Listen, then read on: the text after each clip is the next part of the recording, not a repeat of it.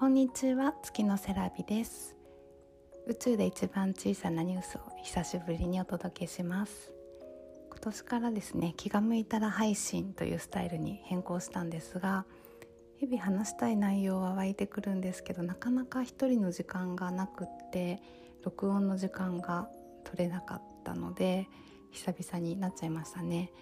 去年までは毎日配信してたんですが我ながらどうやって録音する時間を捻出してたんだろうって今となってはすごいなと思います。でもですねこうやって今日録音しているのは同じ樋口塾で週の話すラジオを配信されている週さんと DM でやり取りをさせていただいてる中で週さんが「僕もセラビさんの配信楽しみにしています」って言ってくださってそれを読んだ時にね私配信する側の人でもあったなということを思い出させてもらったので時間を見つけて子供が寝静まった後に録音しています。しゅうさんありがとうございます。近況報告なんですが先週の金曜日から子どもたちが通っている保育園が休園になってコロナの影響でですね。で1週間ぐらい多分通えないのでこれから毎日お祭り騒ぎになりそうなんですけれども今日は月曜日なのでこれまた久しぶりに月の話をしたいと思います。最近皆さん月見てますかね？冬なので寒くてなかなか夜空を見上げることが私なくって月見れてないんですよね。なのでこの前美術館に行ってゴッホの描いた絵で久しぶりに月を見たので今日はですね月の話絵の話をしようと思います。でなんで絵の話をしようかなって話そうかなと思ったかというと先週オランダにお住まいのシージャさんのオンラインレッスンを受けさせてもらったんですね。フラワーアレンジメントとかテーブルコーディネートの教室をされていて樋口塾でもご一緒させていただいてるんですけれどもお休みの日にね家族に1時間半オランダに行ってきますって言って参加しました。その中でシージャさんがお話しされていたことがすごく心に響いてシジャさんにこのポッドキャストでお話ししてもいいですかってお聞きしたら快諾していただけたので皆さんにも共有したいと思ってお話をします。そのオンラインレッスンはイメージとかセンスのお話をされてたんですけれどもセンスって知識と直結しているっていうふうにシーザさんがおっしゃったんですよね。その知識っていうのは経験が増えれば知識も増えるって思うんですけれども最近私は経験が多いのは多い方がいいと思うんですけれどもただ経験を増やすだけじゃなくって同じ経験でもどう味わうかより深く味わおうというふうに思って経験すると得るものにさらに深みが出るなって思ってるんですけれどもシージャさんがねそのセンスの磨き方鍛え方っていうのを教えてくださったんですね。それがね街をぼーっと歩かないっていうことだったんですよね。それがすっごくいいなと思って。その自分の目に映るもの全てに関心を持ってその一つ一つに自分の心がどう感じるかとかその自分の心の抑揚に気づいて受け止めてあげて受け入れる。っていうのがすごく大事だなって思ってそういうことを最近考えながら生活していたのですごく刺さりましたね。今年の初めにこのポッドキャストで今年の抱負をお話ししたんですけれども自分の好きな絵を描くこととか自分が大好きな音色のバイオリンを始めるとか自分の好きっていうのと心に向き合ってやりたいことをね思う存分やるっていうのが今年の目標っていうお話をしたんですけれどもそこにも通じるなって思ってすごく勉強になりましたしあとお花とか食器とかキャンドルなどで食卓を整えるっていうことで家族に小さなおもてなしをするっていうのがシージャさんにいろいろと教えていただけて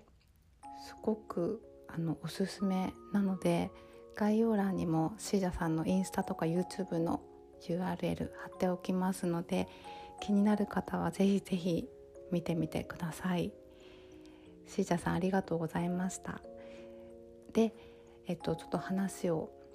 絵の話ゴッホ展に行った時の絵の話をしようかなと思いますがまずねゴッホといえば「ひまわり」っていう絵が有名な作品がありますよね。でゴッホのその描いた絵の黄色っていう色にとことん向き合ったんだろうなって思わせるその作品が私は大好きであとね「夜のカフェテラス」っていうその作品も黄色とあと紺色藍色っていうのかな紺色濃いブルーの色合いが明るいなんか夜の街を描いている作品のそのコントラストもすごく好きなんですけれども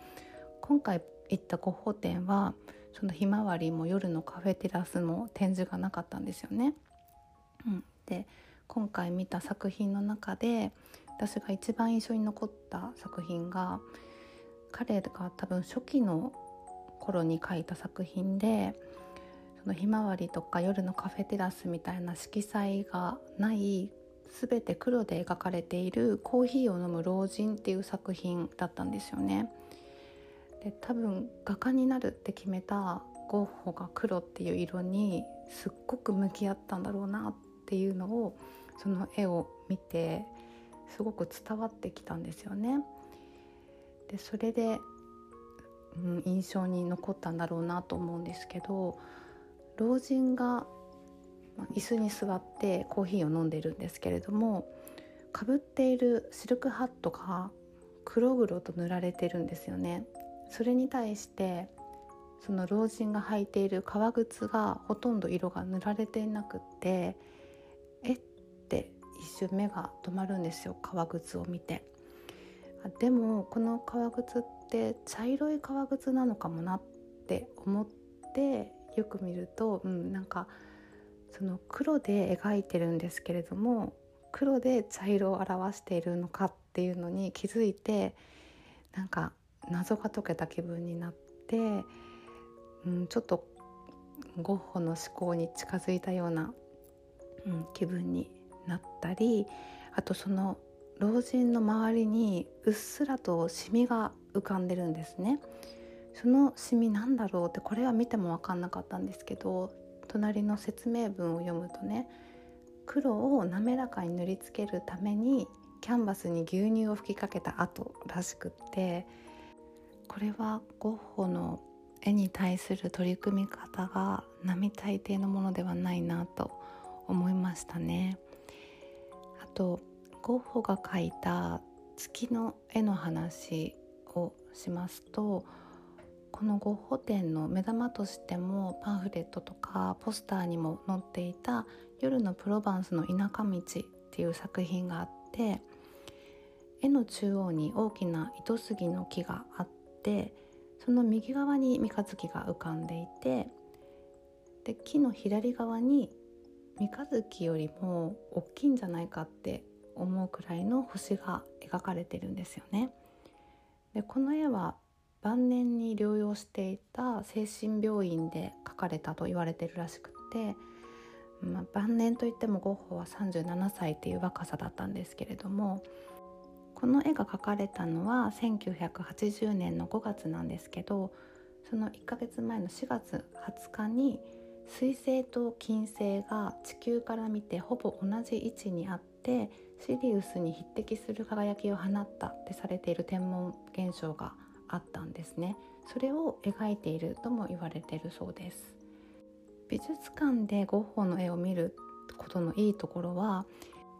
近づけば近づくほど彼が何度も塗り重ねた絵の具の厚さを見ることができることだなと思ってすっごく近くに寄ってこの絵見ました。あとこの絵と同じように夜の星とか月とか街の様子を描いている「星月夜」っていうタイトルの絵があって「星月夜」っていう絵も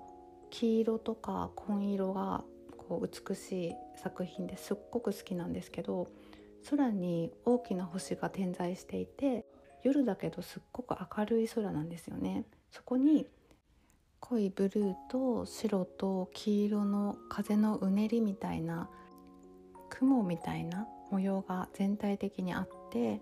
明るく柔らかい雰囲気でなんとなく私は暖かい夜を連想させられるような油絵なんですよね。でこの絵も星と月がほぼ同じくらいの大きさで描かれているんですけれども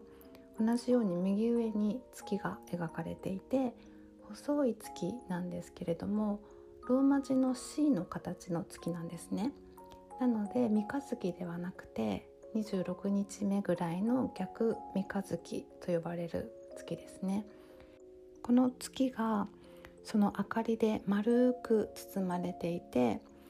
うん、月の明かりがふわっと丸く描かれてるんでもしかしたらゴッホはこの三日月に地球章を見てたのかもしれないなと思います。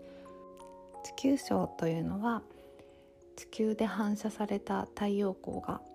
月面で反射されて再び地球に戻ってくるっていう現象なんですけど三日月みたいな細い月の周りにうっすらと見えるものなんですね。うん、これもリンクを貼っておきますのでちょっと説明が今のじゃわからないよっていう方は過去の月の回を聞いてくださると嬉しいですではでは今日はシージャさんに教えていただいたセンスの磨き方を参考にゴッホが描く絵についてお話ししてみました。最後まで聞いてくださりありがとうございます。またアップします。バイバイ。